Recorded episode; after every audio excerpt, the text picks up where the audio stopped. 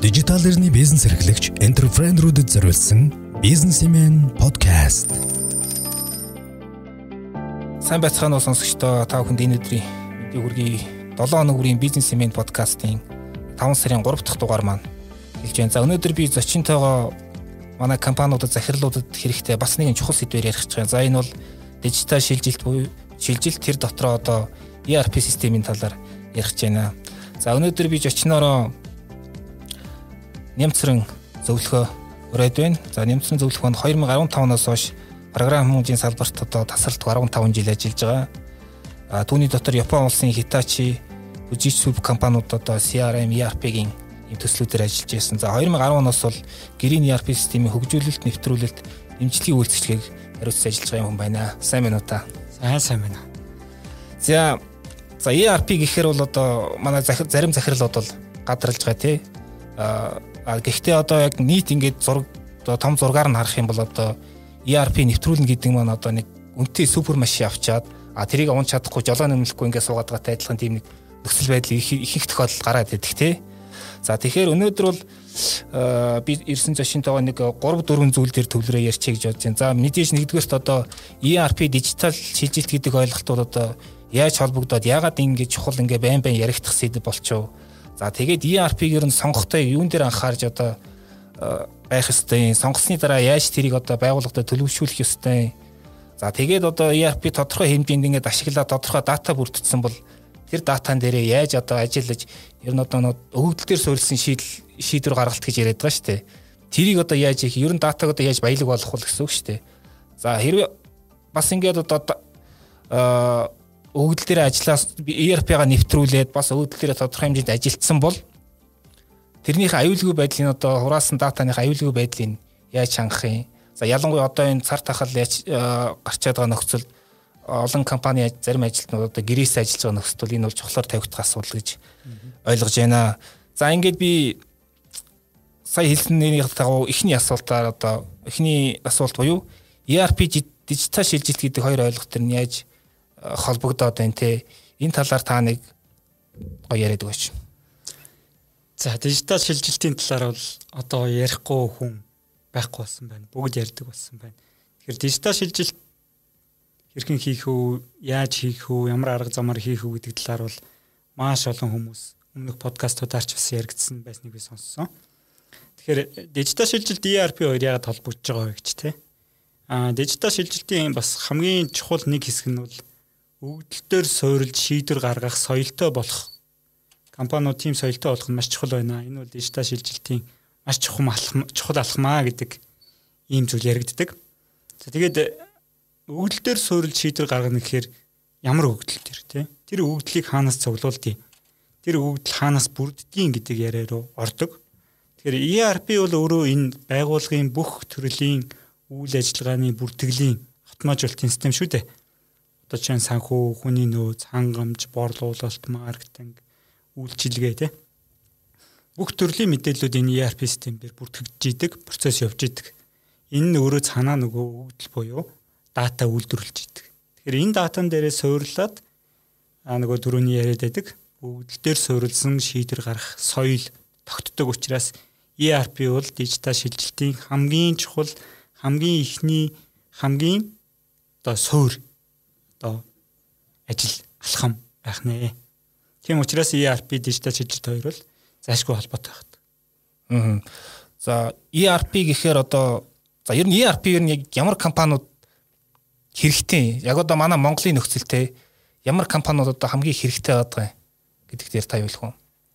За ERP ямар компаниуд хэрэгтэй вэ гэж бүхэл компанид хэрэгтэй гэж бодож байна. Мэдээж тухайн компаниуд нөгөө ERP-ийн хэрэгцээ шаардлага чухал ач холбогдлыг ойлгосон уу юу ямар төвшөнд байгаа вэ гэдгээс хамаарал янз бүр байгаа болохоос биш бүх компаниудад хэрэгтэй. Аа тэгээд Accenture гэдэг компаниас гаргасан судалгаа байна л да. Энэ дижитал шилжилт ямар салбар зах зээлд илүү нөлөөлөд байна гэж тийм. Энэ дотор бол ерөөсөө жижиглэнгийн худалдаа, аа мэдээллийн технологи, холбоо харилцааны компани, банк, даатгал, за боловсролын байгууллага, мэрэгжлийн үйлчилгээний байгууллагууд, үйл хөдлөх хөрөнгийн компаниуд, одоо лизингийн компани, хоолны үйлчилгээ гэмт ийм нөгөө бизнесийн салбарт дижитал шилжил асар хүчтэй явагдаж байна.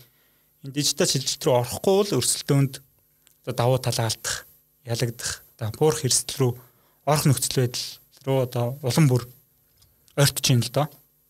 Тийм учраас ялангуяа энэ салбарын компаниуд бол бүгд дижитал шилжилт рүү орох хэвээр эхний алхмаа хийх хэвээр ERP нэвтрүүлэх хэвээр л гэж зөвлөмөр. А та түрүүн жижиглэн худалдаа банк санхүү харилцаа холбоо гэд манайд бол хамгийн их одоо аж ахуйн нэгжүүд ихэнх хувийг бүрдүүлдэг салбарууд шүү дээ. Ерөнхийдөө бол ялангуяа жижиглэнгийн худалдаа. Тэгэхээр ер нь ERP нэвтэрснээр одоо манай компаниудад нийтлэг тулгардаг ямар асуудлуудыг шийдэж болох вэ? Одоо зардал танах ч юм одоо өөр юу гэдгийг те. За ERP одоо нэвтрүүлснээр үүсэх давуу тал гэдэг төрөл бүрийн давуу талууд байдаг. Тэгэхээр яг байгууллагууд анханасаа нөгөө ERP нэвтрүүлэхээс өмнө манад ямар давуу тал үүсэх вэ? Ямар ERP нэвтрүүлвэл манад ямар үр ашиг өгөх вэ? Ямар үн цэнийг бүтээхийн төлөө бид нэр хөрөнгө оруулалт хийх гэж байгаа вэ гэдгээ маш сайн судалж тогтоож иж сонгох ёстой. Тэрнээс шүүл одоо ERP л хэрэгтэй. ERP бодлон адилхан одоо нэвтрээл энэ өргөөжийг өгч нь ийм ашиг тустай гэж ярих нь бол одоо бас өрөөсгөл. Тэгэхээр энэ мэдээж нөгөө дөрөв та машин дээр жишээ авсан шүү дээ. Хүн одоо машин хэрэгтэй юу гэвэл хэрэгтэй. Гэхдээ би ямар зорилгоор юунд ашиглах гэж байгаа вэ гэдгээс хамаарат ачааны машин авах уу, суудлын машин авах уу, спорт машин авах уу тий тэр нь өөрөө юу хийдэг хүн бэ, юунд дуртай вэ, яах гэж байгаа вэ, юугээ сайжруулах гэдэг юм тий гэдгээс хамаардаг. А тэгэхээр одоо хийх байгууллагууд бол мэдээж ERP-г ямар зорилгоор авдаг вэ гэхээр а ERP ч юм бол өөрөө зүгээр нэг юм технологийн түүл, програм хангамж биш. ERP бол өөрөө бизнес процесс, бизнес процессын цогц шийдэл, бизнесийн шийдэл байгаа байхгүй. Тэгэхээр байгууллагууд ихэнхдээ бизнесийн процессыг, компанийн менежментийг нэг хоёр шат тэр байтугай олон шат ахиулахыг хүсэж байгаа шүү дээ. Тэгэхээр тэр зорилгоор ERP-г авдаг. Ер нь бол ингээд ERP гэдэг бол бизнес процессуудын тэргуун туршлагуудын а одоо цогц мэддэг шингэсэн мэдлэгийн цуглуул байгаа байхгүй. Тэгэхээр энэ системийг аваад нэвтрүүлэнгээ компанийнхаа менежментийг бизнес процессыг нэг хоёр шат тэргуун туршлагуудаар ахиулах гэдэг ийм зорилгыг өвөртөлж ер нь бол байгууллагууд нэвтрүүлдэг.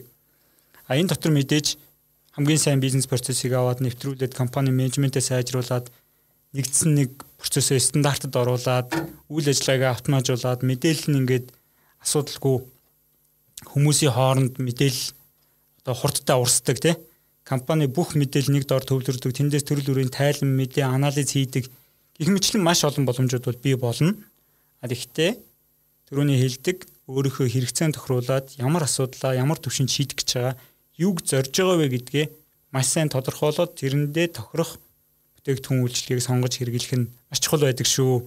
А тэрнээс биш одоо одоо ачаа зөөгчиж спорт машинаар явах тийм ээ. Тэгэхээр яг өөртөө хэрэгтэй, байгууллагатай хэрэгтэй, байгууллага ямар болохыг зорж байгаа тэрэндээ тохирох тэр үр дүнд хүргэж чадах систем болон нэвтрүүлэгч компанийг сонгох нь зүйтэй байдаг. GR Green ERP системийг 180 гаруй томоохон аж ахуйн нэгжүүд одоо авч одоо эргэлж байгаа гэж байна шүү дээ тий. Тэгэхээр энэ танаа харилцагч дотроос яг тодорхой кейс төр хоёлаа яриул ер нь ямар одоо гоё жишээнүүд байна. ERP-г одоо аваад хэрэглээд үр дүнгээ гаргаж яваа. За манай харилцагчд маань ихэнхдээ томоохон групп компаниуд байдаг. Маш олон дотроо олон төрлийн бизнес эрхэлдэг. За тэр дундаа одоо манай хамгийн олон хэрэглэгч байгаа салбар бол энэ бүүний худалдаа, өргөн хэрэглээний бараа бүтээгдэхүүний худалдаа. А дээрэс нь одоо дид үтсийн компаниуд байрлага, зам а одоо автомобилтын янз бүрийн одоо дид үтсийн компаниуд ш төсөл хэрэгжүүлдэг. Ийм компаниуд руу бид нар чиглэсэн үйл ажиллагаа явуулдаг. За дээрэс нь барилгын компаниудад бас манай шийдэл нэлээд сайн тохирч маш том барилгын компаниуд орсон байна. Автомашин одоо зарж борлуулдаг сервис хийдэг компаниудад орсон байна. Их мэтлэн ер нь бүх одоо салбарт бол тохирно. Гэхдээ саяны дурдсан салбаруудад бол маш одоо өндөр хувьтай буюу нийцэл гэж ярьдаг шүү дээ. Нийцэл маш өндөр байгаа. Тодорхой компани дээр та жишээ аваад хэлж болох уу?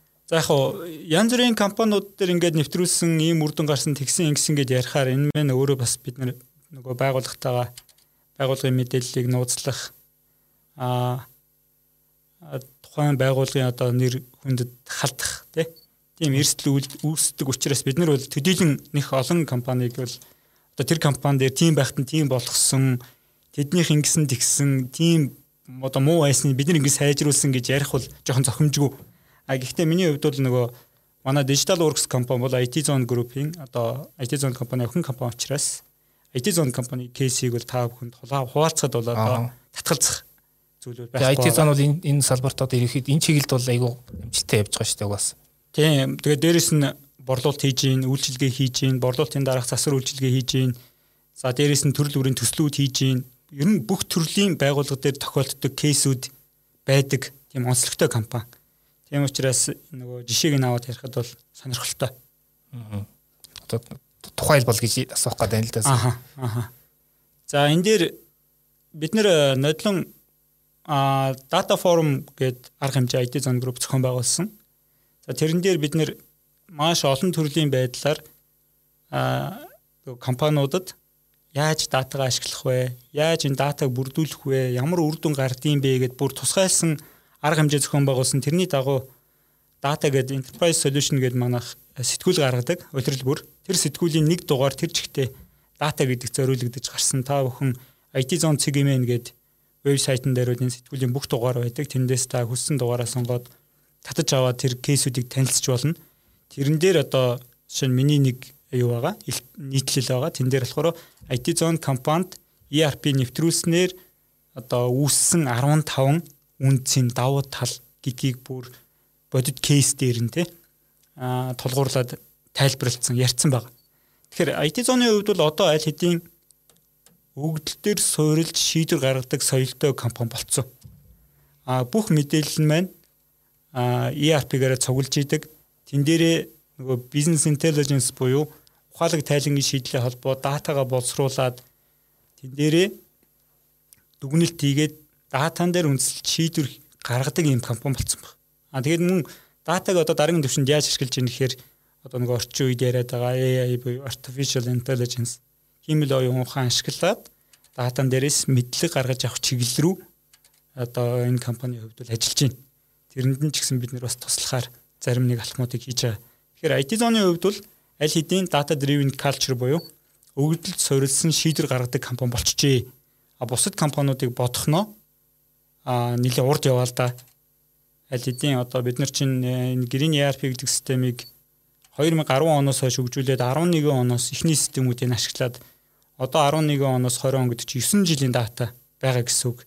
Тэгэхээр энэ 9 жилийн датан дээрээ тулгуурлаад дараагийн жилүүдэд ингэхнээ ер нь ингэдэг шүү цаашдаа энэ байдлаараа байвал ийм байх нэ гэдэг прогноз дараагийн төлөвлөлтүүдэд хийхэд бол бүрэн бэлэн болчихжээ. Нөгөө дата мэдээллүүд нь зэгцтэй байна. Буруу зөрүү датагаа аль хэдийн олоод цэвэрлээ засчихжээ. Тэгэхээр IT zone компанийн хувьд бол одоо ингээд нөгөө түрүүний business intelligence гэдэг ухаалаг тайлангийн шийдлэр одоо 100 гаруй тайлан тийм дашбордууд харж ийн л да. Өдөр тутамдаа удирдлагууд Тэгэхээр IT zone компанийн хувьд бол одоо энэ сая цар тахал гарснараа одоо байгууллагууд бүгд ремоутээр ажиллаж эхэллээ шүү дээ гэрээсээ тий. А zone компанийн хувьд бол жилийн өмнөөс бүгд ремоутээр ажиллаад эхэлсэн байсан. Ягаад тэгэхээр zone компани ERP системтэй бүх системүүд нь онлайнаар орж болдог. Одоо заавалжгүй ажил дээрээ суугаад бичиг цаастаа зуралдаад хоорондоо бичиг цаас солилцоод хоорондоо ингэж ярилцаж ажил хийдэг биш хаа дуртай газраас өөрийнхөө бүтээмжтэй газраас ажиллах боломжийг технологийн хувьд, системийн хувьд, процессын хувьд алитийн шийдсэн байсан. Тийм учраас одоо энэ цар тахлын үед л IT зон компани үйл ажиллагаа ерөөс доголдог хэмээн явж байгаа. Мэдээж харилцагч байгууллагууд дээр үл доголдол байгаа.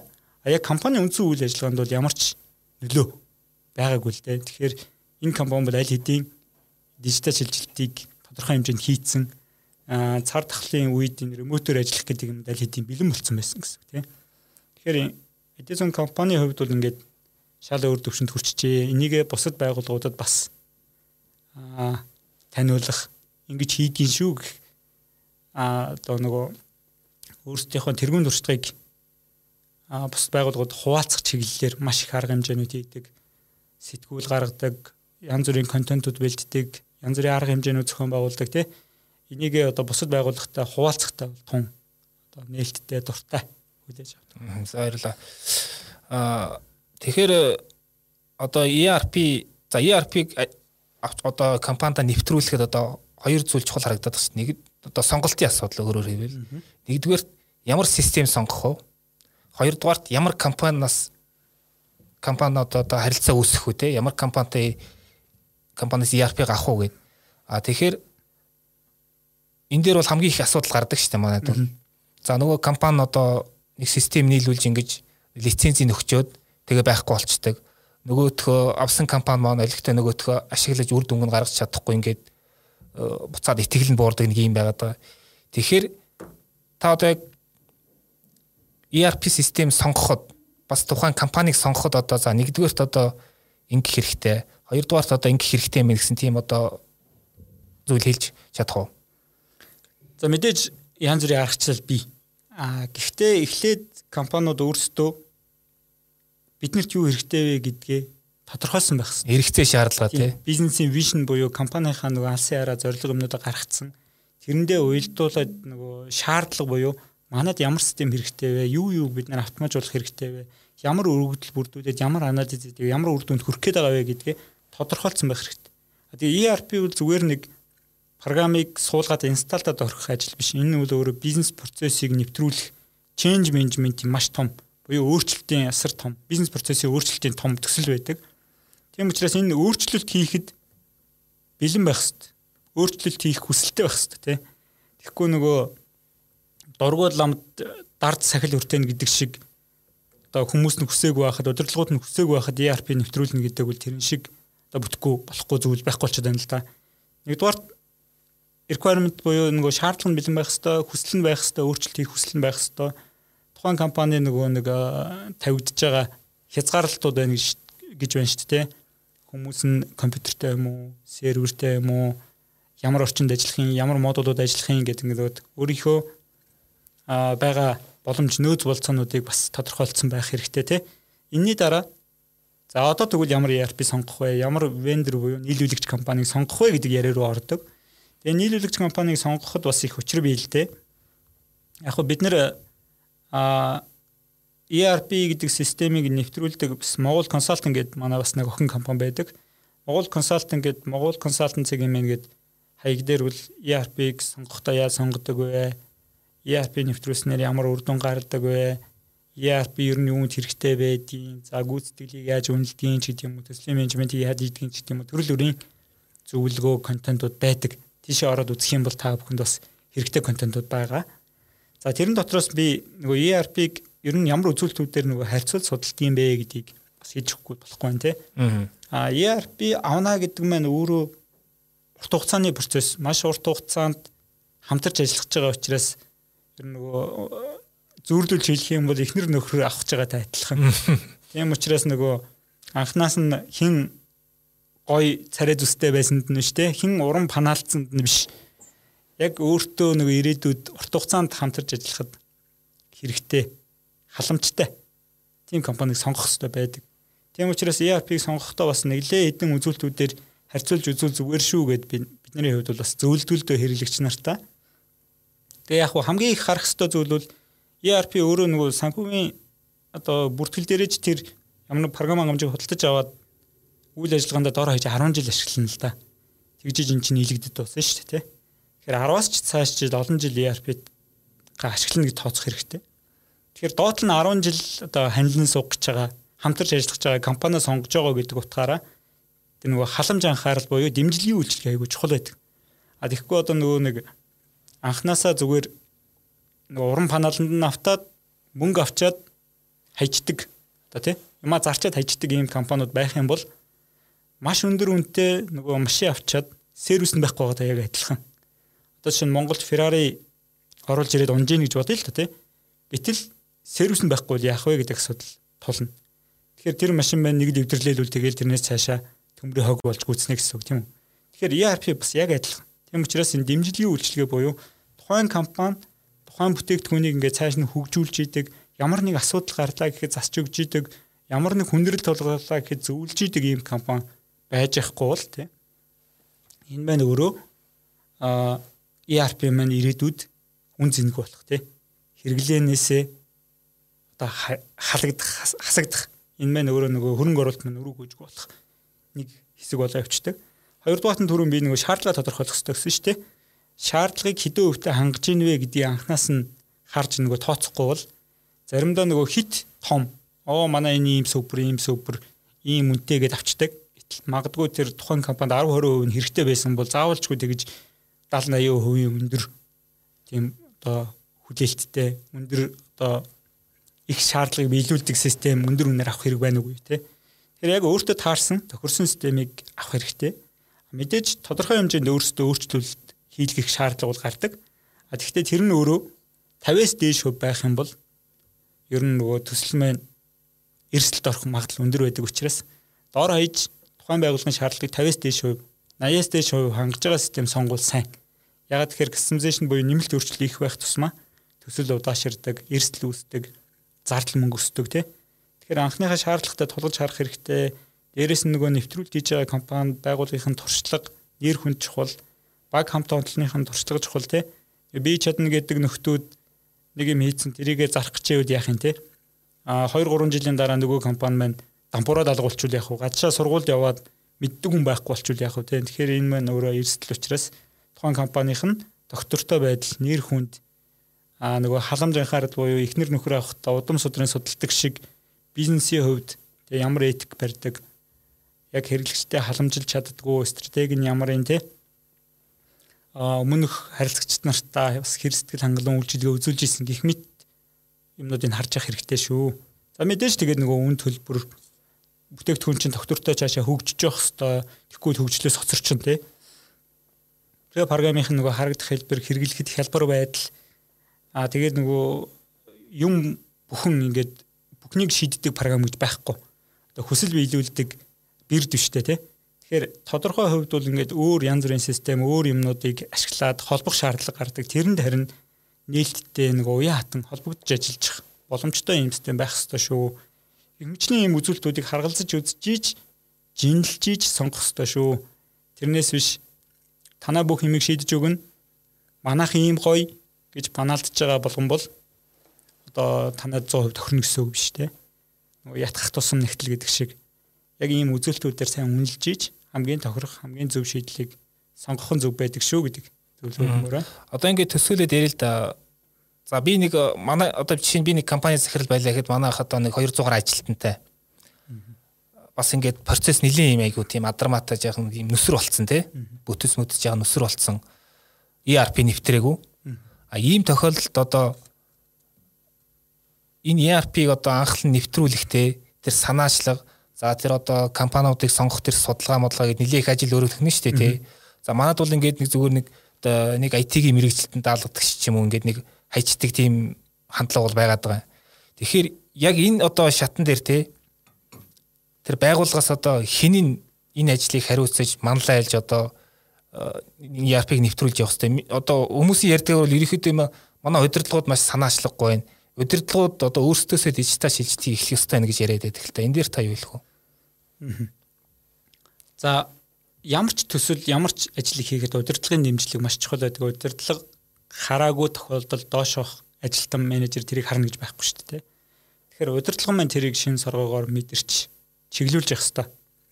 А мэдээж энийг нөгөө ганц хүн бүх асуудлыг шийдэж мэдгүй учраас баг үүсэх хэрэгтэй байх л та тийм. Одоо шинэ хүний нөөцийн менежер бол хүний нөөцийн хэсэг рүү орох хэрэгтэй байх, санхүүгийн хүн бол санхүү рүү орох хэрэгтэй байх, хангамж бол хангамжийн хүн орох хэрэгтэй байх тийм. А энийг мэдээж энэ багийг ахлаад хариуцаад ажиллах нэг төслийг удирдах нэг хүн томилогдох хэрэгтэй байх. Мэдээж удирдах C-level-ийн хүмүүсээс нэг орох хэрэгтэй байх тийм. За томоохон компаниуд бол CIO буюу мэдээллийн технологи хариуцсан захиралтай байдаг. Жижиг компани бол тэрийн захирал өөрөө хариуцсан явж идэг тийм. Янз бүр л байдаг л да. Тэгэхээр тодорхой хэмжээнд нэг хүн ба шийдэж чадахгүй зөвхөн энэ IT-ийн мэрэгжилтэн энийг шийднэ гэдээ орхино гэдэг бол маш өрөөсгөл ойлголт. А тодорхой хэмжээнд баг гаргаж ажиллах хэрэгтэй байх. А дээрэс нь тэр нэг хэрэглэгчийн шаардлага боловсруулах энэ компани сонгох монгох дээр бол бас зөвлөх үйлчлэгээний компани авч ажиллавал маш зүгээр байдаг. А ялангуяа томоохон компаниуд бол энэ дээр бүр зөвлөх үйлчлэгээ авдаг штеп. Тэр төрөний хэрэгцээ шаардлага тодорхойлох дээр зөвлөх үйлчлэгээний компани орж ажиллаад хэрэгцээ шаардлагыг тодорхойлж өгөөд За энэ хэрэгцээ шаардлагыг хэдэн өв хангаж байгаа э, компани сонгорой гэд бүх нөгөө шаблон э, хийдэг хийх ажлууд нь бэлдээд өгчдөг. За ингээд одоо хэрэгцээ шаардлага тодорхойлсны дараа бас систем сонгох дээр fit analysis гэж байна л да. Нөгөө нийцлий. Танаа шаардлагыг энэ систем хэдэн хангаж байгаа юм. Энэ одоо хангахгүй байгаа зөрүүг танах бизнес процессыг өөрчлөлт нөхөх юм уу? Систем дээр нэмэлт өөрчлөлт хийх юм уу гэдгийг илрүүлж тодорхойлдог ийм төслийг бас тусна хийх хэрэгтэй байдаг. Тэгхгүйгээр шууд нөгөө ERP-г шууд сонгоод давхиж ороод нэвтрүүлнэгээд явчих юм бол эхнээсээ эхлээл уянж тохирохгүй байна. Манайх ингэж явдаг, тэгдэг, ингэдэг гэдэл эхнээсээ гацаанд ороод төсөл маань одоо фейл болохгүй юу? Амжилтгүй болох. Шууд зогсох, цуцлагдах эрсдэл рүү шууд яваад орчдөг. Тийм учраас энэ хэрэгцээ шаардлага тодорхойлох дээр тодорхой хэмжээний боломж олцоо байвал өөрсдөө баг уугадад ажиллаж болно болохгүй бол консалт авах хэрэгтэй. А мэдээж хэрэгцээ шаардлага тодорхойлцсны дараа систем сонгохдоо систем нэвтрүүлэхээс өмнө саяны тэр нийцлийн а нийцлийг тодорхойлох бас зөвлөх үйлчлэгээ бол маш одоо үр дүнтэй өвөжтэй эргүүлээд нөгөө компанид асар том ирээдүйд гарч болох зардал эрсдэл хугацаа алдалтыг одоо байхгүй болгодог чухал үүрэгтэй. ERP үйлчлэгээний зах зээл бас нэг юм жишээ байгаад байгаа шиг байна те. Нэг компани ERP систем нийлүүлчлээ одоо лицензийг өгчлөө. А гэхдээ бас дараа нь одоо тэр ERP системийг тэр тухайн байгууллагт одоо төлөвшүүлж тэр нэг одоо соёл болгох хэмжээнд хүртэл одоо бас өөр нэг одоо та саяллаа шүү дээ консалтингийн компани аваад а тэр өртөг нь баг худалдаж авсаас илүү байдаг тийм тохиолдол байгаад тах шиг байна тий. Тийм. Энд дээр бол ерөөсөө дэлхийн нийтийн жишг өөрөө тийм юм байл л дээ. Бид нэр өмнө анх одоо одоо одоогоос 5 6 жилийн өмнө бол програм өөрсдөө хөгжүүлээд өөрсдөө зараад өөрсдөө сургалтаа хийгээд нэвтрүүлэлт хийгээд явдаг байсан. Тэгэнгүүт харилцагч нараас биднэрт гомдол ирсэн л дээ. Зөв танаа энэ одоо хүмүүс чи ирээд програм дээр энэ товчийг дарахаар энэ дэлгэц гарч ирнэ. Энэ дээр ийм юм оруулаарай, энд хадгалаарай. Тэгээд дараа нь энэ талин нээж үзэрэй гэдэг юм яриад заагаад байна. Бид нар чинь манай компани ингэж явдаг. Энийг дараагийн төвшөнд гаргаад ийм процесстэй ийм үр дүнд хүргэмээр байна. Манай процесс зөв явж байгаа юм уу, буруу явж байгаа юм уу? Яавал илүү үр дүнтэй зардал хэмнэх юм яавал илүү манай процесс хурдан болох юм яавал дараагийн түвшинд хүрэх юм ямар датагаа анализ хийгээд ямар үр дүнг хараад ямар шийдвэр гаргах ёстой юм гэдэг дээр бид нэр зөвлөгөө авмаар байтал та нар зүгээр нэг програмын гараа явуулган дээр байдаг юмыг заачаад нэвтрүүлэлт гэж хэллээ гэдээ ууралж исэн.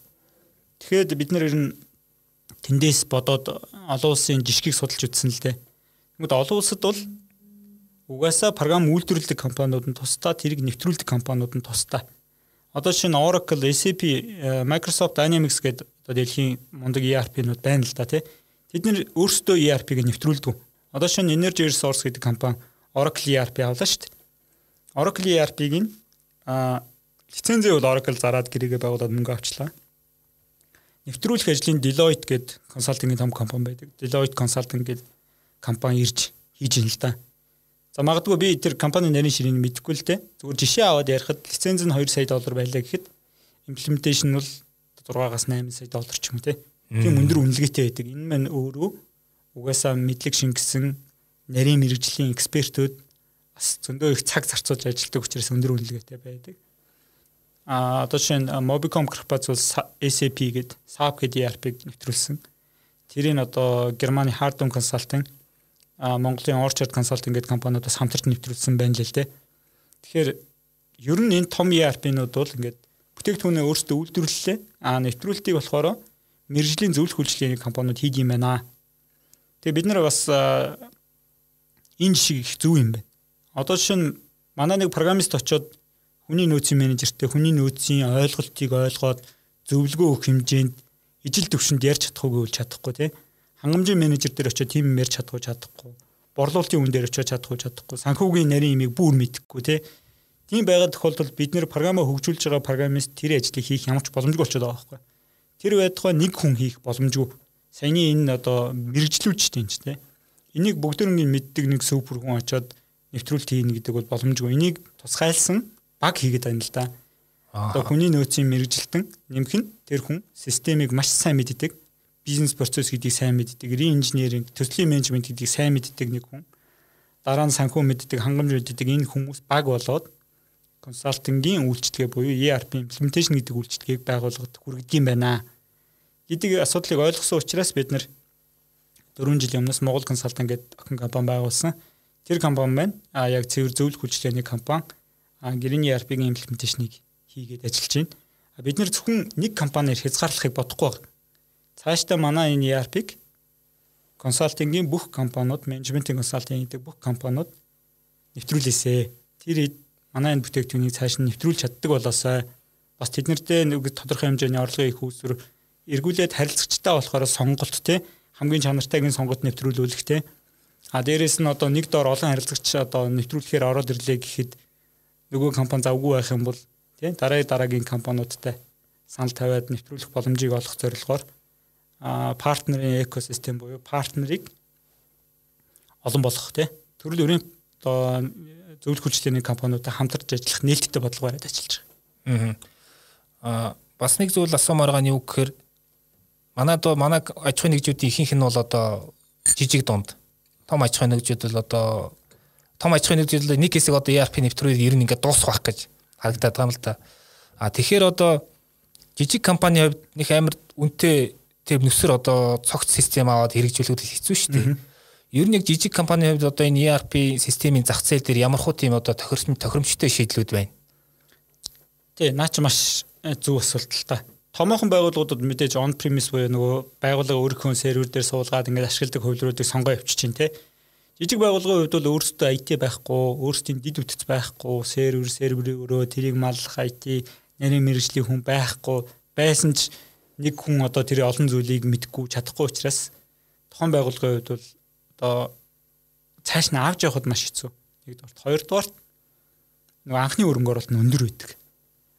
Одоо тэр үнэтэй системийг нэг дор төлөөд аваад урт хугацаанд өгөөж ин гаргана гэдэг бол мэдээж анхны хөрөнгө оруулалт өндөр учраас хэрэгжүүлэхэд хэцүү. Одоо санхүүгийн боломж ч гэсэн хомос байна шүү дээ. Тэгэхээр жижиг байгууллагын хувьд бол нөгөө клауд сар болгонд үүлэн технологи дээр суурилсан хувилбарыг сонгож ашиглах нь их байна. За дээрэс нь тэр нөгөө үүлэн технологи дээр а одоо шинэ үйлчлэгээ үзүүлдэг нөгөө Amazon тий AWS Oracle Microsoft-ийн Azure гэдэг нөгөө cloud серверүүд зөндөө гараад ирсэн байна. Энэ дээр жишээ нь манайх одоо өөрийн гэрийн ERP-га байршуулад software as service буюу программыг үйлчлэгээ хэлбэрээр түгээдэг cloud хувилбарыг одоо гаргацсан байгаа. Одоо энэ дээр мань 30 гаруй компани а өдөр тутмын үйл ажиллагааг хангаад ERP-г ашиглаа явдаг. Сар болгон тодорхой хэмжээний төлбөрөө төлөөд а одоо нөгөө программын шинжилэлт, аюулгүй байдал, нөөцлөлт тухайн программын одоо нөгөө хэвийн найдвартай ажиллагаа тэрний нөгөө өгдлийн нууцлаа аюулгүй байдал гэдэг янз бүрийн юмнуудад санаа зовох шаардлага байхгүй. Зүгээр сардаа хэрэглэснээрээ төлбөрөө төлөөд явдаг энэ хувилбар бол жижиг дунд байгууллагын хувьд бол маш чухал байдаг. Тэгээд энэ коронавирусын хүндрэлтэй нөхцөл байдалд байгууллагууд болохоор юу ERP гэж бодоод ах шиг байна л да. Эсвэргээрээ бид нар ийм боломжийг олгож байгаа. Байгууллагуудад мэдээж энэ коронавирусын хүндрэлтэй үед л жижиг дунд байгууллагад бол маш хүн тусч байна. Гэхдээ энэ хямралын дараа тухайн байгууллага ERP нэвтрүүлээд үйл ажиллагаанд жигдэрсэн дараагийн одоо хямралын дараах огцон өсөлтөд бэлэн байхын тулд одоо энэ хүмүүс нь завтай байгаа дээрээ систем нэвтрүүлээд үйл ажиллагааг жигдлээд авах нь бол асар том боломж ирээдүйд асар хурдтай тэлэлт хийх хэд одоо бэлтгэхэд айгүй чухал юм а тий энэ боломжийг бид нэр нь харилцагч нартай олгох зөв юм байна гэж бид нэр менежментийн багаараа ярилцж байгаад одоо улс орондоо яар 4 сарын 1-ээс 10 сарын 1 хүртэл тодорхой хэмжээний татвар юмнуудыг шимтгэлүүдийг тэглэж шít. Энтэй адилхан бид нар клауд үйлчилгээнийхээ үнийг тэглэсэн баг. Үг вэ гэхээр 10 сарын 1 хүртэл манай клауд үйлчилгээнүүдийг ERP-гийн клауд үйлчилгээнүүдийг жижиг дунд байгууллагууд бол үнэгүй ашиглах хэрэгтэй байх нэ. Мэдээж 10 сарын 1-ээс хойш эдийн засаг сайжраад тухайн компаниудын маань ашиг орлого сайжраад нэмэгдээд ирэхээрээ тухайн сарынхаа төлбөрүүдийг төлөөд явхад бол асуудал болчих واخа тий. А яг энэ хүндрэлтэй үеийг ашиглаад та бүхэн маань а үйл ажиллагаагаа зэрэгцлэх стандартад оруулах дараагийн тэлт хийхэд бэлдэх те энэ боломжийг олгоё. А ялангуяа ERP-г нөгөө маш их ажилтай байгаа бизнесэнд хурдтай тэлж байгаа өндөр ачаалттай байгаа үед нэвтрүүлэхэд маш хэцүү байдаг. Ягаад гэхээр нөгөө үндсэн бизнестэй анхаарах уу? ERP нэвтрүүлэхдээ анхаарах уу? Нөгөө хүмүүсийн чинь цаг зав байхгүй те. Тэр хүмүүсийн чинь ямар үндсэн бизнесээ хаяад ERP нэвтрүүлэх ажилдаа төвлөр гэж хэлэлтэй нь шүү дээ те.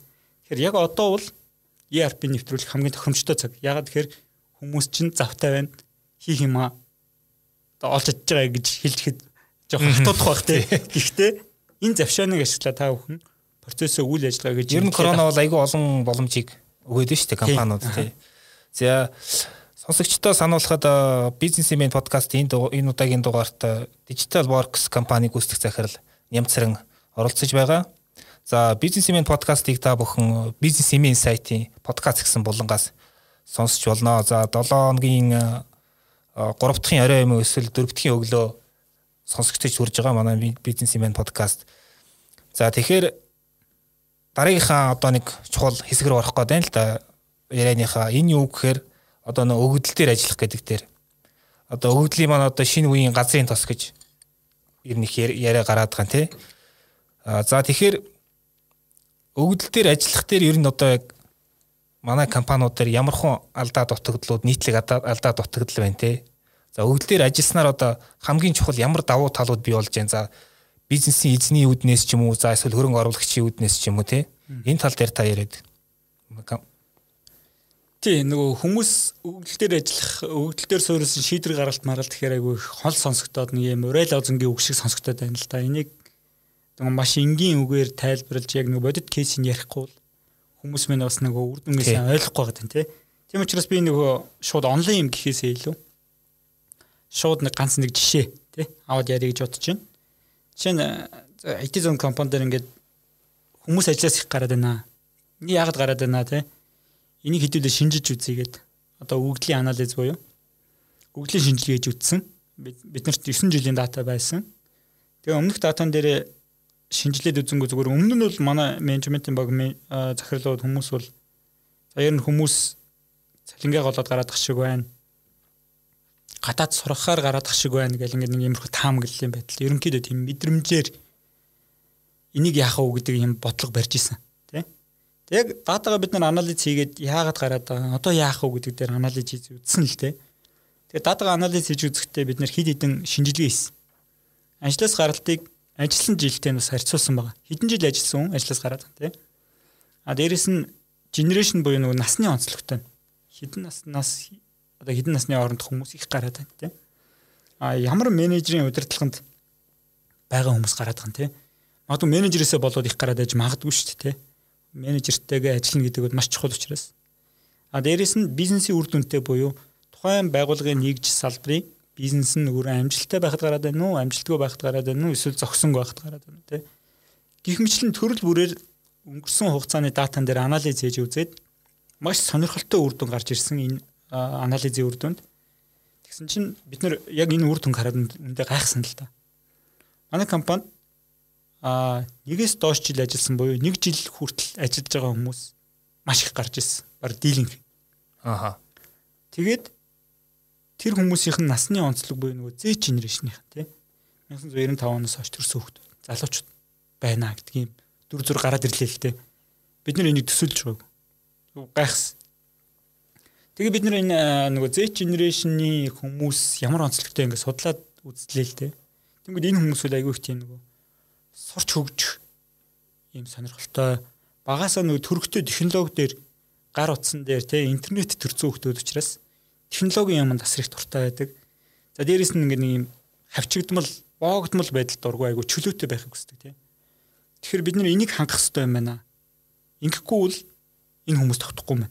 За дээрэс нь нэг жил болоогүй ажлаас гарна гэдэг бол энэ бол бид нэр энэ хүмүүсийг зөв нөгөө дасан зохицуулж чадахгүй байна. Хүмүүсээ нөгөө компанийнхаа соёл дуусгах чадахгүй байна. Нэг жилээс дээш болцсон хүмүүс бол доктортой ажиллаад байгаа байхгүй. Тэгэхээр нэг жил яаж доктортой ажиллах вэ гэдэг нь өөрөө бидний хувьд айгүй том бодлого болоод энэний үр дүнд бид нэр ярилцж байгаад шинэ ажилтнаа зориулсан 3 сарын сургалтын хөтөлбөр гаргалаа. А дээрэс нь технологийн юмнуудыг шинчиллээ. А гэрээсээ хаанаас ч дуртай газраас ажиллах боломжийг олголоо. Энэ өөрөө нөгөө гэрээний ERP, Office 365, менежмент, одоо компани нөгөө соёл те гэдэг бүх юмнуудаа өөрчилсөн. Энийний үр дүн ажлаас гаралт бараг зогссон. Бараг байхгүй байсан. За одоо чинь энэ нөгөө тоог нь хэлэхэд нөгөө байгууллагын нууц учраас би жишээ авч байгаа шүү те. А нэг ажилтан жилд нэг дөрөлцоогоор 20-с 50 сая төгрөгийн зардал гардаг юм байна л да. За ялангуяа нэг өндөр технологийн хүмүүс ажилладаг компанийн хувьд бол энэ зардал өндөр. А дээрэс нь тухайн ажилт нь нэг жил хүрээгүй байхдаа ажлаас гарна гэдэг бол товтон алдагдал байдаг. Ягаад тэгэхээр тухайн хүн байна доор хаяж нэг жил ажиллаж иж ажилдаа гаршдаг, бүтээмж гаргадаг, юмаа суралцдаг, эргүүлээд байгууллагатаа өгөөж өгж эхэлдэг. А энэ нэг жил болоог байхдаа ажлаас гарна гэдэг бол тухайн байгууллага оруулсан хөрөнгө оруулалт маань өгөөж голчлоо гэсэн үг тийм. Тэгэхээр одоо жишээ нь 20 хүн ажлаас гарлаа гэж бодъё л да жилд. Тэгэхэд 50 сая төгрөгийн хүн дээр зарцуулдаг бол тэрүүн төгрөг тухайн байгууллага алдчихж байна л гэсэн үг жилд тийм. Гэтэл саяны датагаа шинжилээд үр дүнд нь саяны арга хэмжээнүүдийг аваад энэ ажлаас гаралт зогсно гэдэг бол бид тэр хүн төгрөг хэмжиж байгаа үстэй тийм. Тэгэхээр энэ бол ERP-да оруулсан хөрөнгө оруулалтын өгөөжийн зөвхөн нэг жишээ. Зөвхөн ганцхан жишээ шүү. Ингэхэд л ERP-гийн үр өгөөж ямар вэ гэдэг нь ойлгомжтой болно. За дээрэс нь а IT зоонууд одоо ингээд хангамжийн ажилтан санхүүгийн ажилтнууд бол ихэнх байгууллага ажил дээр л байхгүй бол болохгүй одоо энэ коронагийн үед одоо өөрийгөө золиостоо ч хамаагүй ажиллахгүй бол болохгүй гэж очиод бичих цаастайгаа зуралддаг шүү дээ. IT зоны үед бол ажил дээр байх шаардлага байхгүй. Яагаад тэгэхээр хоорондоо цаас шидэлцэх шаардлага байхгүй. Бүх хүмүүс онлайнаар програм дээр юм хийчихэж байгаа дараагийн хүндээ тэр нь өөрөө програмаар дамжиж очиж байгаа учраас хангамжийн хүмүүс, санхүүгийн хүмүүс, борлуулалтын хүмүүс тэр хэдүүл ажил дээрээ байгаад өдөр тутамдаа цаастай холбогдох шаардлага байхгүй учраас хаа дуртай газраас өөрийнхөө бүтээмжтэй газраас өглөө төгжирч ажилдаа очиж хурууга дарахын төлөө стресстэй нервтэж одоо хүүхдийнхаа сургууль мургуулаас ингээл хацраагаал ингээл нервтэж яхаар шууд харилцагчтайгаа шууд гэрээсээ тий ажил руугаа ороод үндсэн одоо үүрэгт ажлуудаа гүйцэтгэх нь бүтээмжид асар эерэг нөлөө үзүүлж байгаа. Тэгэхээр IT зон компани хувьд энэ бүтээмж асар өндөр болсон.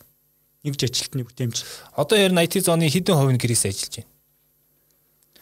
За ер нь ажил дээр манай уус дээр л ажил дээр ажилладаг хүн заримдаа байхгүй шүү дээ. Тийм үү. Тэгээ одоо жишээ нь бүр нөгөө аа нялх хүүхдүүдтэй олон хүүхдтэй гэртээ суухад нөгөө бүтээмж нь унах гээд байгаа хүн бол ажил дээр очно гэхээс биш ажил дээрээ очих шалтгаан өгөө шалтгаан байхгүй байхгүй. Ер нь бол 100% гэрээсээ ажиллаж байгаа. Гэхдээ мэдээж тухайн хүнд чинь нэг юм чимээгүй тайван орчинд төвлөрч ажиллах шаардлага гарах юм бол тий ажил дээр очих эсвэл кофе шоп цоох эсвэл нөгөө coworking space-үүдэд очих юм тохиолдол бол байна. Аа. За баярлаа.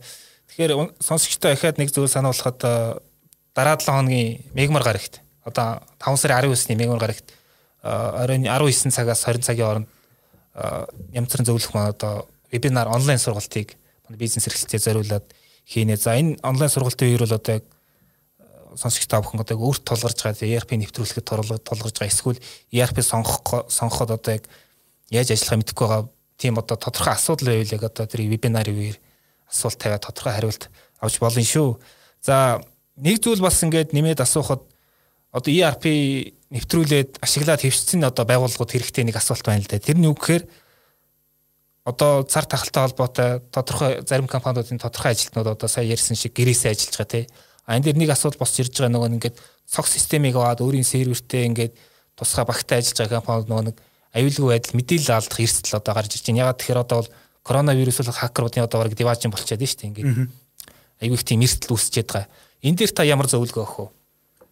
Тэгээ яагаад нөгөө коронавирус энэ хакеруудын деважин болгоод байна гэхээр бүх хүмүүс маань өмнө энэ remote ops буюу энэ бэлэн биш байлаа л та тий. Гинтхэн нэг өдөр шууд гэрээсээ ажиллах шаардлага гарчлаа шүү дээ. Тэгэнгүүт энэ үед нөгөө мэдээллийн технологийн аюулгүй байдал яаж энэ нууцлал аюулгүй байдлаа хангах вэ? Яаж сүлжээний зохион байгуулалтаа хийх вэ? Яаж хүмүүсээ гэрээсээ ажилуулдаг энэ соёл, хэвшил, аргад суралцуулах уу гэдэг ийм хугацаа өгсөнгөө, боломж өгсөнгөө тий шууд ингээд гэрээсээ ажиллахаар болчлоо. Тэнгүүт бүхэл хүмүүс нөгөө интернетээр гэрээсээ ажлынхаа сүлжээ рүү хандах, сэрүүлүүгээ хандах, програм руу хандах эрхийг нээж өгөх эхэлж штэ. Ингэнгүүт ямар эрсдэл үүсэж байгаа гэхээр нөгөө дата маань хэрэглэгчийн компани нууцтай дата маань а яг очих хөстөө хүндээ очихоос илүү хакерууд дундаас нь өрсөлдөгч компани эсвэл одоо санаатай санамсаргүй алдах магадлалыг асар өндөр болгоод байна л т. Энэ чиглэлээр бол мэдээллийн технологийн аюулгүй байдал гэдэг бол асар том сэдв. IT zone компани ер нь жилд 2 удаа нэг юм арга хэмжээ зохион байгуулдаг. Нэг нь security буюу мэдээллийн технологийн аюулгүй байдлын чиглэлээр, нөгөөх нь data буюу өвдлийн чиглэлээр юм хоёр том арга хэмжээ зохион байгуулдаг. Тэрнтэйгээ холбоотой сэтгүүл төрөл бүрийн нийтлэлүүд гаргадаг. Тэгэхээр та бүхэн бас дөрөв нөгөө сэтгүүлүүдийг татаад авах юм бол манай нэг сэтгүүлийн нэг дугаар тэр чигтээ мэдээллийн технологийн аюулгүй байдалтай холбоотой гарсан байгаа. За мэдээллийн технологийн аюулгүй байдал гэхээр ингээд маш олон төвшин байна. За тэр болгоныг одоо ярих гэх юм бол цаг хугацаа хүрэхгүй. Одоо нарийн мэрэгчлүүд нь ярьсан дээр баг. Тэгэхээр миний хувьд бол түрүү нөгөө өгөгдөл маш чухал болчлоо. Өгөгдлөө хамгаалах хэрэгтэй шүү гэдэг чиглэл рүү илүү бас зарим нэг онцлог гэдэгээс ярьж иггүй зүгээр юм болов гэж бодоод байна. Өгөгдөл өөрөө ямар үнэтэй вэ гэж. Одоо нөгөө хамгаална гэхэр чинь нөгөө үнэтэй цайтай юм а хүмүүс одоо үн цэнийг мэдэрсэн бол хамгаалдаг шүү дээ тий. Алт мөнгө, үн тэдэл мөнгөө бол одоо ингээд сефэнд хийгээд шүү дээ. Тэр чинь өөрөө ямар үнэлгээтэй үед мэдээд байгаа учраас мөнгө гаргаад сеф аваад түгжээд хамгаалаад байгаа. Гэтэл өгдлөө ямар үнэтэйг мэдгүй байгаа тохиолдолд бол тийшээ мөнгө гарахгүй. Удирдлагууд тэрийг ойлгохгүй бол гарахгүй. Тэгэхээр тэр мэн өөрөө хамгаалтгүй байна л гэсэн. Тэгэхээр эхлээд өгдлөө үнэлэх нь аягүй чухал. Одоо шинэ нэг жишээ авъя л да тий Аа манай өнгөрсөн жил нэг 5 6 харилцагч өгдлөө нэг ransomware буюу вирус ороод бүх өгдлүүдийн түгжээд мөнгө нэгтэг. Аа тэгээд тэр мөнгөний төлөнгүүт өгнө эсвэл өгөхгүй. Хуурн тэ. Өглөөч дараагийн удаа дахиад түгжих одоо нөгөө боломжоо үлдээчдэг. Ийм вирусны халдлагад 5 6 харилцагч маань өртлөөлт. Тэгээд 4 5 жилийн датагаа алдчихэв. Аа Тэгээд тэрийг яаж эргээд нөхөх үү гэд ингээд ярилцаад үзэнгүүт мэдээж зарим одоо санхүүгийн баримт ч юм уу цаас маасаар үлдсэн имийг бол ингээд тэрийг харж байгаа нөхөө шивж болж байна.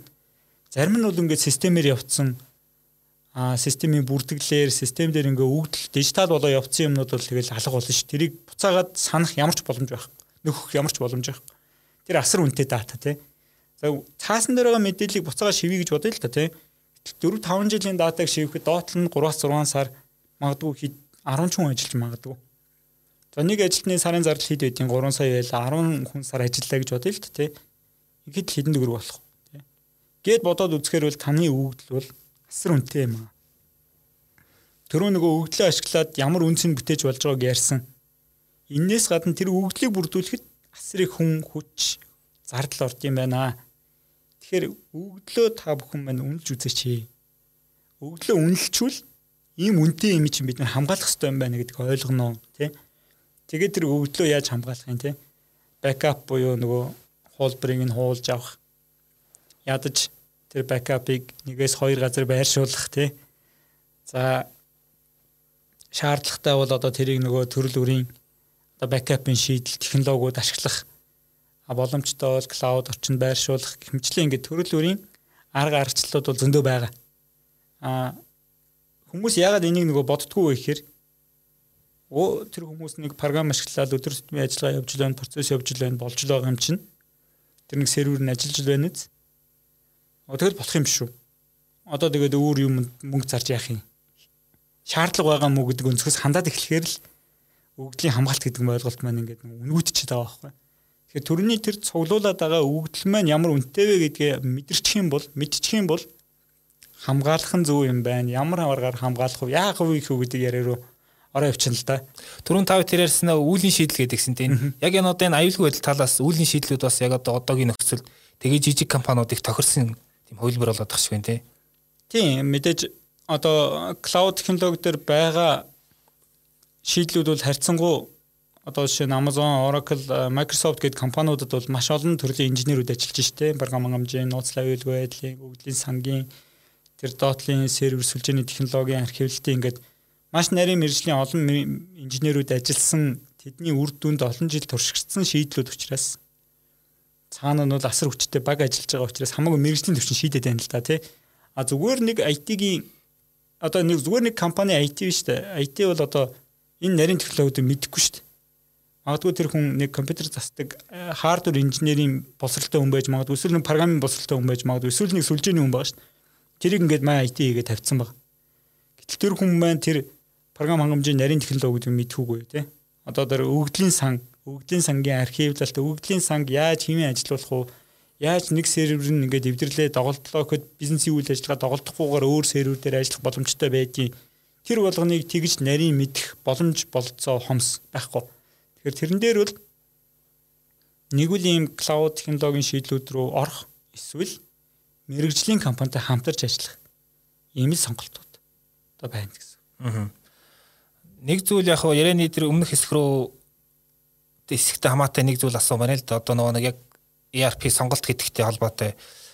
Одоо ер нь манай энэ төр засгаач гэдэг юм ер нь зохицуулагч байгууллагуудаас тийм энэ энэ ийм технологиудыг зохицуулдаг байгууллагаас одоо за иймэрхүү ERP системийг сонгол одоо ийм чиглэлийн одоо ERP сонгол зүгээр ч гэдэг юм уу. За тэр ERP системүүд тавьж байгаа тийм шаардлага хэмжүүр одоо тийм нэг бизнес эрхлэгчд одоо сонголт хийхдээ тийм чиглэл авчгаар тийм одоо жагсаалч гэдэг юм тийм зүйл байна уу тийм зохицуултын за тийм зохицуулт ер нь ховор зүгээр яг сангийн амнаас одоо нөгөө э, компаниуд тайлангаа гаргаад илгээж байгаа шүү дээ. Тэгэхээр тэр тайлан гаргаж байгаа програмуудад шаардлага тавьж байгаа, стандарт тавьж байгаа. Өмнө нь одоо сангийн яамны гэрчлэгээ гэд гэрчлэгээ олгодог байсан те. За энийг э, сүүлийн 2 жил ер нь төрийн бос байгууллага руу шилжүүлнэ энэ гүрэг функцээ гэд. Тэгээ төрийн бос байгууллага руу шилжсэн. Автоматчдын хүрээлэн гэж байгууллага яг энэ системүүдийг яг э, хуулийн дагуу журмын дагуу бүртгэлээ хийж гинүү тайлгнаж чадж гин үгүй юу гэдгийг шалгаад гэрчилгээ олгодог энэ процесс а инжлээс ачаад эхэлсэн. Өмнө нь сангийн яамны харьяанд байсан. А одоо бол төрийн бус байгууллага маань энэ нөгөө шалгалт хяналтуудаа хийгээд эцсийн дүндээ сангийн ямар шалгуулад гэрчлэгийг олгодог юм процесс руу шилжсэн байгаа. Тэгэхээр манайх бол бас энэ гэрчлэгийг авсан. А энэ гэрчлэгээ маань ерөнхийдөө зүгээр ямар утгатай вэ гэхээр энэ програмаар хийгдсэн одоо санхүү бүртгэлийн гүйлгээ тайлагнал бол Монгол улсад бүрдэгдэж байгаа санхүү бүртгэлийн стандартыг хангаж байна. Зөв бүртгэгчийн зөв тайлгнаж ийн гэдэгт л одоо баталгаа өгж байгаа болохоос биш энэ ERP-ийн сайн энэ ийм гэдэг мэдээлэл бол огт биш шүү тий. Энэ зүгээр нэгтлэн бодох бүртгэлийн талаас нь ярьж байгаа. А ERP-ийн хувьд бол а зүгээр гадны нөгөө нэг томоохон компаниуд Gartner ч гэдэг юм уу Accenture ч гэдэг юм уу ийм нөгөө том компани судалгааны компаниуд төрөл бүрээр нөгөө компаниуд ингэж ангилаад байдаг л да. Тэр үл дэлхийн томчдод одоо ангилдаг. Монголын компаниудыг бол үүдэн мэдээж ангиллахгүй тий. Тэгэхээр байгууллагуудад бол төрөний нөгөө миний хэлдэг хэрэгцээ шаардлага тодорхойлоод тодорхой шалгуур үзүүлэлтүүдээр одоо байгаа компаниудыг үнэлээл өөртөө тохирохоо сонгох зөвөө тэрнээс биш тэр нь хамгийн сайн тэрийг л авчвал болно гэсэн ойлголт бол байхгүй маа. Ягаад тэгэхээр хүн болгоны компани болгоны хэрэгцээ шаардлага төвшин хүрэх гэж байгаа зорилт шаардлага нь ондоо учраас өөр таарсан юм ал сонгож авах нь зөв юм. Аа тэгвэл аа одоо энэ компаниуд дотроос нөгөө түрүүн хэлсэн шүү дээ. Урт хугацаанд тогтвортой хөгжих хөгжиж байгаа. Дээрээс нь дэмжлэгийн үйлчилгээ сайтай. Аа одоо нөгөө худлаа яриа төлөгтэй алга болчтгүй бизнесийн нөгөө соёлтой этиктэй тий ийм компани бол бас төдийлөн олон биш тий одоо манай өмнөх зарим харилцагч нар тэгжсэн л да нэг ийм нэг жижигхэн компаниар одоо борлуулалтын захиалга авдаг хэсгийг хилэгцсэн юм аа. Нөгөө компани маань 2 жилийн дараа ингээд дампуураад алга болчлоо нөгөө гол хүмүүс маань сургууль зургууд явчлаа одоо энэ системийг бид нэр хаяа хайж болохгүй аваад хөгжүүлээд явъя нөгөө source code хөгжүүлдэг мэддэг хүн байхгүй. Одоос нөгөө дээшээ тэнгэр бол доошоо газар хат болчиход байна гэх тээ. А зарим нь болохоор нэг систем авцсан. Тэр нь өнөөдрийн хэрэгцээ шаардлага бол хангадаг. Цааш нь ингээд хөгжүүлмээр байна, ингэмээр байна, дараагийн түвшинд гармаар байна, бизнес өнөөдрийнхөө байхгүй байнга өөрчлөгдөж байгаа тий. Хөгжмөр байдаг. Уучлаарай наа хувьдурчин бол ямар ч та хөгжүүлэх боломжгүй маа. А энийг эсвэл ав эсвэл наатахтайгаа ингээл байж гэдэг энэ сонголтыг өгчнө гэдэг бол тухайн байгууллага бас яг тухайн үеийнхаараа гацах те тухайн байгууллага маань одоо бизнес процессын хувьд хөгжил зогсох ийм эрсдэл рүү ордог учраас хамтдаа хөгжөөд хамтдаа суралцаад хамтдаа ирээдүйрүү дараагийн түвшин рүү алхах ийм найдвартай технологийн нөгөө нэг хань ижлээ сонгож байгаатай адилхан гэдэг. Яг адилхан хамтдаа нөгөө амьдралаа босгох хүнийг л сонгох нь чухал. Зүгээр хар ухаанаар ойлгуул шүү дээ тий. Тэр тэгэхээр өнөөдөр Тэрийн хооронд өрнсөн яриа бол одоо компаниудыг чухал гэж ойлгож байна, найдаж байна. Тэгэхээр дижитал шилжилт гэдэг бол одоо танай компанийг тойрж гарахгүй. Энэгээр бол за энэ бол ерөөсөө заавал дайрж гарахын процесс. За энэний эхний алхам нь одоо ERP танай компани ERP нэвтрүүлээд одоо төлөвшүүлээд ингээд хөвшил болгоцсон тохиолдолд үр дүн бол ерөөсөө ингээд шал өөр гараа шүү гэдгийг бас маш олон хүн хэлж байгаа. За тэгэхээр хоёул одоо ярьсан зүйлийнхаа одоо дүгнэлт хэсгийг хий л да тий. Одоо та дүгнэлт хэлвэл одоо за бид тэр яриа бол үндсэндээ одоо ERP сонгох гэж байгаа нэвтрүүлэх гэж байгаа компаниуд нэгдүгээрт хоёрдугаарт ERP нэвтрүүлс одоо цаашаа төлөвшүүлж яваад хэвшүүлж яваад тий соёл болгож байгаа тэр компани за гуравдугаарт тодорхой хэмжээнд ашиглаад хэвшсэн за тэгээд аюулгүй байдал гэсэн дараагийн тэр асуудал босч ирж байгаа компаниуд 3 4 янзын компанид зориулагдсан юм ярилцлага боллоо. За тэгэхээр та сонсогчтой зориулаад дүгнэлт хэлвэл одоо яг дүгнэлтээ хэлээч гэж хэлэх гээд байна. Тийм, ERP гэдэг бол аа мэдээж амархан төсөл биш. Хамгийн их одоо фейл буюу амжилтгүй болох магадaltaй төсөл. Тийм учраас анханасаа судалгаагаа зөв хийх ёстой шүү. Аа дээрэс нь сонголтоо хийхийн тулд маш няхуур, нямбай, нарийн хандах ёстой. А нэгэнт сонголтоо хийсэн бол а нэвтрүүлэх буюу нөгөө нэвтрүүлэлт хэрэгжүүлэлтэнд удирдлагын дэмжлэг бүх хүмүүсийн оролцоо хүсэл эрмэлзэлд маш чухал байдаг. Мэдээж хандрах үе олон гардаг. Ноён нуруу хуурах үе байна. Энэ бүхэнд хуурахгүй зүтгээд зорьсондоо даваад гарсан компанид л үр өгөөж ин бүрэн дүр хүртдэг шүү. А тэрнээс наан шантраад болоогүй байхад замын дундаас буцна гэдэг бол асар том эрсдэл байдаг учраас анханасаа тооцоо судалгаатай төлөвлөлттэй зөв их хэрэгтэй Энд бол одоо бас нэг үе яваадахна зөвлөдөг тусалдаг мэрэгжлийн компаниуд гараад ирсэн байна. Тийм учраас аль болохоор тэргуун туршлагыг аль болохоор зөв замаар амжилттай бүх компани маань энэ системийг нэвтрүүлээд үр өгөөж ин хүртээсээ энэ мань өөрөө Монгол улсын өрсөлдөх чадвар компаниудын маань дараагийн төвшөнд гарахад маш чухал зүйл учраас энэ бол одоо одоо миний нийгэмд оруулж байгаа хувь нэмэр учраас энэ чиглэлд бүх төрлийн компани болон хүмүүст зөвлөхөд одоо өөрийн мэддэг чаддаг бүхнээ харамгүй зориулгад бэлэн байдаг. Аа саний зүйлүүдийг маш сайн судалж анхаарах хэрэгтэй шүү. Тэгвэл сэтгэл хөдлөлтөд автаад маш том шийдвэрийг богино хугацаанд гаргаад дараа нь маш том эрсдэл гарах магадлал өндөр байдаг юм хэцүү төсөл. Тийм учраас энийг бол мэрэгжлийн хүмүүст мэрэгжлийн байдлаар хандах ёстой шүү. За баярлалаа. За бизнесмен подкастын маань энэ дугаар энд хүрээд дуусгах гэж байна.